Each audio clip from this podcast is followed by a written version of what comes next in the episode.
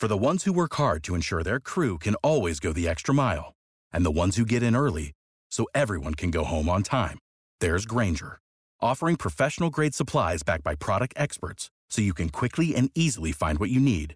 Plus, you can count on access to a committed team ready to go the extra mile for you. Call, clickgrainger.com, or just stop by. Grainger, for the ones who get it done.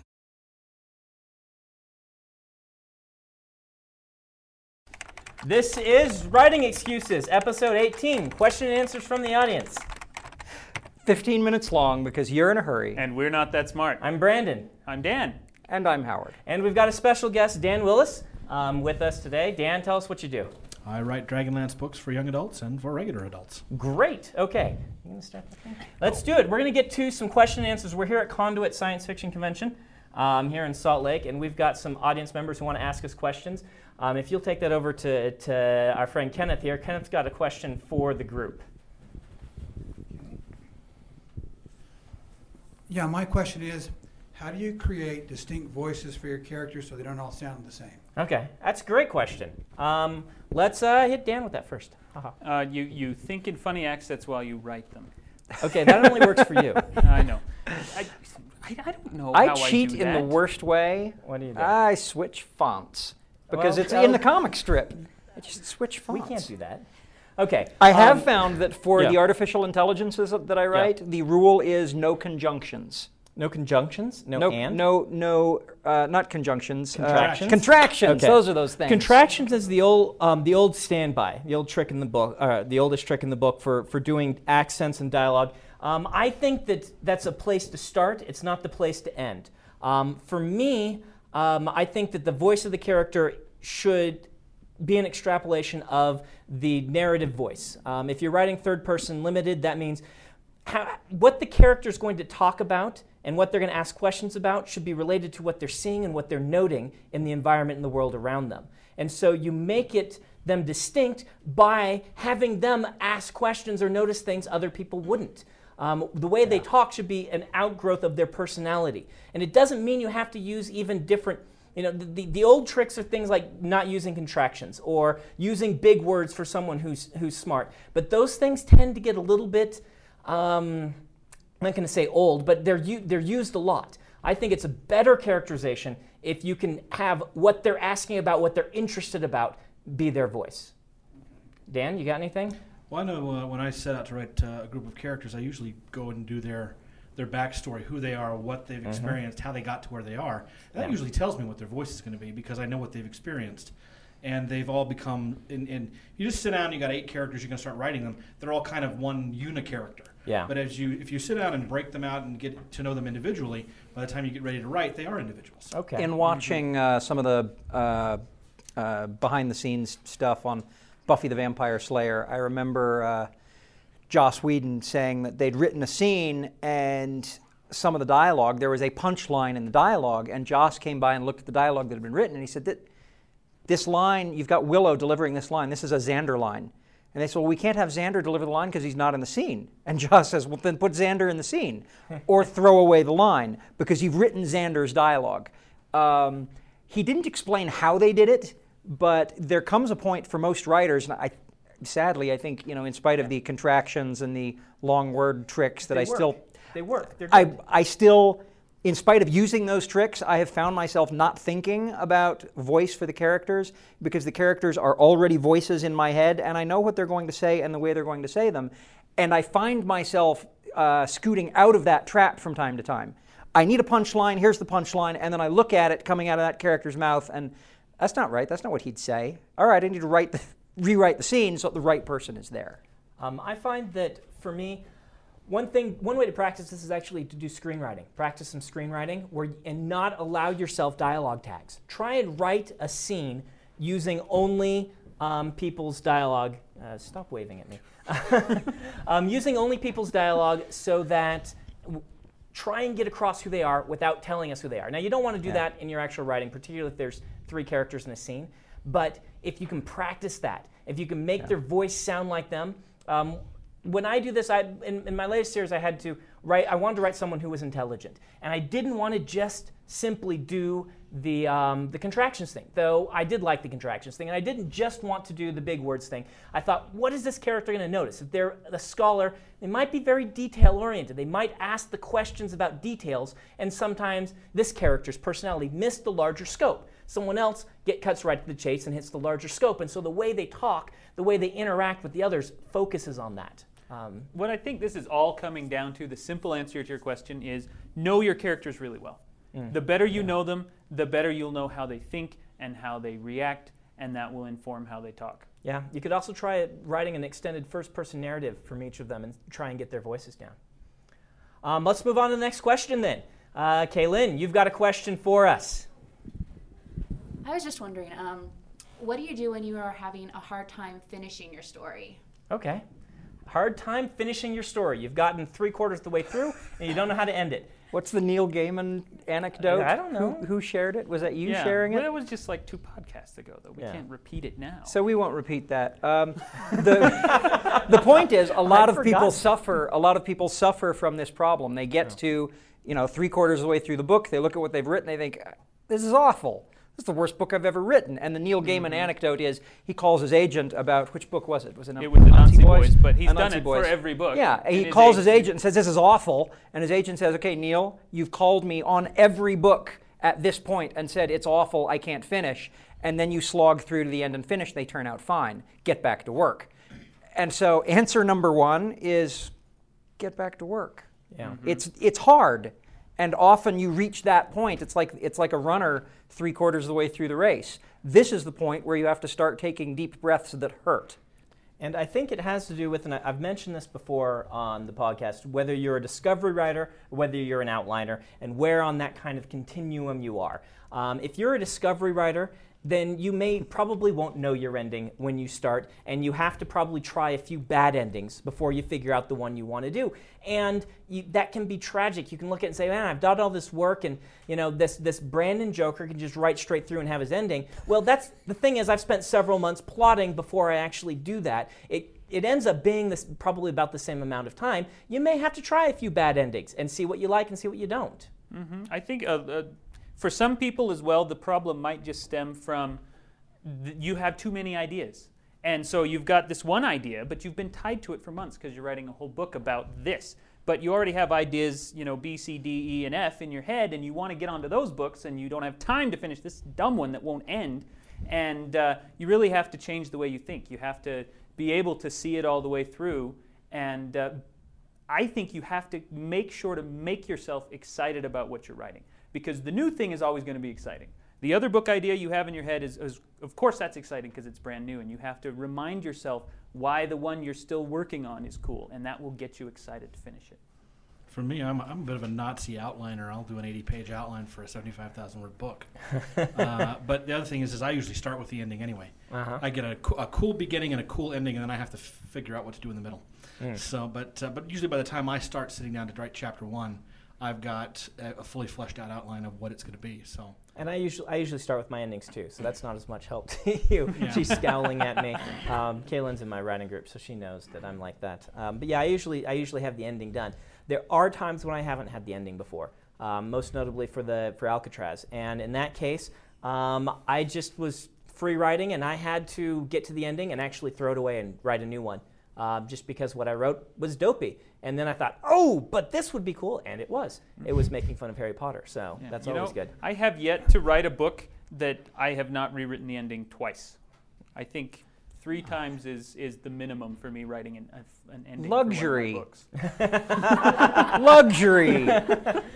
I write them. I'm illustrating them usually that day or the day after. They go up on the web a month later. I have oh luxury. this rewriting your endings. The book that I'm working on right now. Um, I I'm trying to remember what the current storyline is called, and I can't remember it. Um, I have no idea how it's going to end. There, I've confessed it to the readers who are reading the beginning of it right now. I say no idea. I know what the conflict is. I know who the principal players are. I know how they are going to act. Uh, I know the sorts of decisions they are going to make, good and bad. And I know that the first rule of the schlock mercenary universe is there must always be a punchline. So it's going to be funny, it's going to be upbeat, Um, it's probably going to be violent. I can weave that into a good ending uh, and pull it out of my hat if I have to. I, I will now give away Howard's ending. Sergeant Schlock shoots somebody. Well, the, the, the joke on the forums is Schlock eats it, and I've, I've used that. This week's Writing Excuses book of the week is my book. Uh, Mistborn 2 is now out in paperback, uh, and Mistborn 1 just got re released in a special $4.99 edition with a brand new, gorgeous cover. Find them both in bookstores anywhere. Okay, um, let's go on to the next question. Scott, you had a question. You want to rush on up here? And one of our mics is doing double duty, so. Thank you. Hey, this is kind of related to the last one because uh, my question was about middles. Um, the way I write, I, I usually know where I'm headed, Mm-hmm. but I often find myself bogged down, and now I don't know how to get from here to there. Okay. And do you have any tricks or anything that you guys like to do to jumpstart you? Act 2. How do you write Act 2 of a three act format? Howard, you're the expert on three act format. I am? Okay. Uh, act two begins with the protagonist uh, eagerly engaged in solving the problem that he set out to solve in Act one. And then at some point mid Act two, the problem gets bigger. There is, a, there is a plot twist. He must discover that what he set out to do is not what in fact needs to be done. That general concept, okay, it's a rule, rules were made to be broken, obviously, but that general concept has held me in good stead. When I find I am, I am bogged down, it is because he is too close to solving the original problem, and the new problem hasn't manifested itself in an ugly enough way yet. Or you haven't had things get worse. Um, act two is where things get worse. Yep. Act two is where um, thing, unexpected problems um, hit the hit the characters. If you're having trouble in the middle, it may be just that there's not enough going on to keep you interested. And I know how this goes because that's how I am too. The beginning, I think through a lot, and I've got this wonderful beginning. And my endings, I usually start with um, having my endings in my head. I've got this brilliant ending I want to get to, and then how do I push myself through the center? And when things are bogged down, it's usually because I'm not as, not interested enough, and I have to sit back and say, I need to make this middle as interesting as this great ending I've got coming. And yes, I need to the seed foreshadowing and things for this ending, but what can I do? What conflicts can I put in to make this middle work? Which is probably why Brandon's Act Twos are so well renowned for being painful. Well, oh, thank you. Um, one of, one of the think. writing concepts that, that I learned in uh, college was try fail cycles. That Mm-hmm. when you, you you should always try something three times, which means you're going to fail the first two times you do it. And what I have found in my books is Act Two is a great place for the first try fail cycle to, to, to happen. Kind of like Howard was saying, you know, the main character is trying to solve the problem. Go ahead and pretend like you, this is the climax of the book. They think they're right there and they're going to solve it, and then it fails. And, and you want them to do something can't. smart and, and clever or something to the best of their abilities. You don't want this to be just a throwaway. Mm-hmm. You want Yeah. them to do something, the things the reader is thinking this is what needs to happen, and then it doesn't work. Um, that makes for a go good, a That's great, great one, and they have to conflict and figure very dark and- why it didn't work and what they can do the next time around. yeah. Dan, number two. I'm kind of a fan of uh, what's called the, the three disaster structure, Okay. where uh, uh, the, the well the three act structure usually you get what's called a second act slump. If you do screenwriting, you know Yeah. what a second act slump is. What a three disaster structure is is you have your, your first disaster, which is the break between the first and second act. You have a second disaster dead center in the second act. The third starts the third act, and then you have your, your resolution. Uh, the idea there is just blow something up right in the middle of the second act. uh, something really nasty and really messy, Yeah. because that will keep you from having that. And that's what the problem that you're running into is the second act slump. You're getting Yeah. bored, and when you're bored, your readers are going to get bored. Yeah, Uh, that's you know that's a good tell if you're going to phone it in. That, that's a good uh, that's a good point. If you've reached that point, you're slogging through the second act, and you're bored. Blow stuff up. It doesn't work. Metaphorically Who put a speaking, bomb in the coffee shop? What does this have to do with the story? I don't know. Blow up the coffee shop and then write your way around that No, and figure out why it blowing up happened. Stuff in a Regency romance is when the love interest comes in with another girl Okay. to the coffee shop. That's- yes, that's yeah. blowing something up. Yeah. And we talk about um, the act, three act format or this format or that thing. And I, I- I really want to come back to what Howard said, which is rules are meant to be broken. Um, archetypes and plot archetypes, pro- frame, frameworks, they're there as tools to be used. Um, I, I kind of get on edge when people talk too much about the formula because you've got to be free, you've got to be loose. But you can have things, you want things to go wrong. It's not a story if stuff isn't going wrong. Mm-hmm. So um, make it make more conflict. Did you have something there? I was, nope, I don't. Nope. All right, nothing. we're going to go to a question from the um, from email, okay? And we'll end the podcast with this one. It's a quick one, but James writes and says, "Right now, I'm having um, I'm having trouble naming my characters, especially the main character. Tried a number of techniques, but everything I come up with just awful. Um, so, how do you name characters? How do you do it? You know, the, the funniest uh, answer I got to this question was my brother, who's also a writer, and he said that uh, he gets all his character names from his spam emails. When he needs to name a character, he goes into his spam filter and you know has one from Oingo McAngus, and okay, that's a great name, and throws it in there. So you probably can't use a lot of those names straight off the rack, but uh, it gives you a lot of good starting places. The problem is there's a lot of people who are really agonize over Yeah. naming, and especially the, the weird part is usually you come up with a name for your main character pretty quickly because you you you become familiar with him in your pre-writing your idea phase, and I, you see people agonize over a secondary character. Grab a phone book, flip it open, put your finger on a name, slide down until there's one that's really interesting, rearrange the letters, and get on with your life. Yeah, I look around my desk and find a two syllable object on my desk, spell it out, and start anagramming until I have, and I, typically I use that for space stations, planets, whatever, things that do not have people names. Didn't names. you name one after the Democratic Party or something? I did at one point, and then I changed some of the letters because I didn't want it to appear with simple word substitution Yeah. as a one to one mapping because it wasn't. Um, I, I do something a little bit different. Um, I pull out my atlas, uh, my big world atlas, and I pick a name, a, a, a language flavor for a given country in a fantasy novel I'm working on. And I say, okay, the language flavor, the seed I'm using is this country. And I'll pick a country, whether it's Togo in Africa or whether it's, you know, it, it's, it's Austria or something like this. And I'll look and see what are the names of the cities. Um, and then I'll go and say, okay, what are the names of some famous people? What are baby names that people are naming in those countries? And I'll say, those are my seeds. What are the patterns of letter arrangements? What are the patterns of sounds? And I will start then building my names off of those countries and those dialects. And that way, um, in a given fantasy epic, we'll have characters that will all have similar sounding names. Um, and that's one of the main ones I use. That But, yeah. method seems a lot smarter than mine. a lot. Either that or you're Certainly way more productive than the spam filter method Yeah. too. Um, Orson Scott Card has a great essay about um, naming on his website, and we'll probably try to link that in the liner notes. Um, but we're out of time for this podcast. Uh, thanks everyone for listening. This has been Writing Excuses.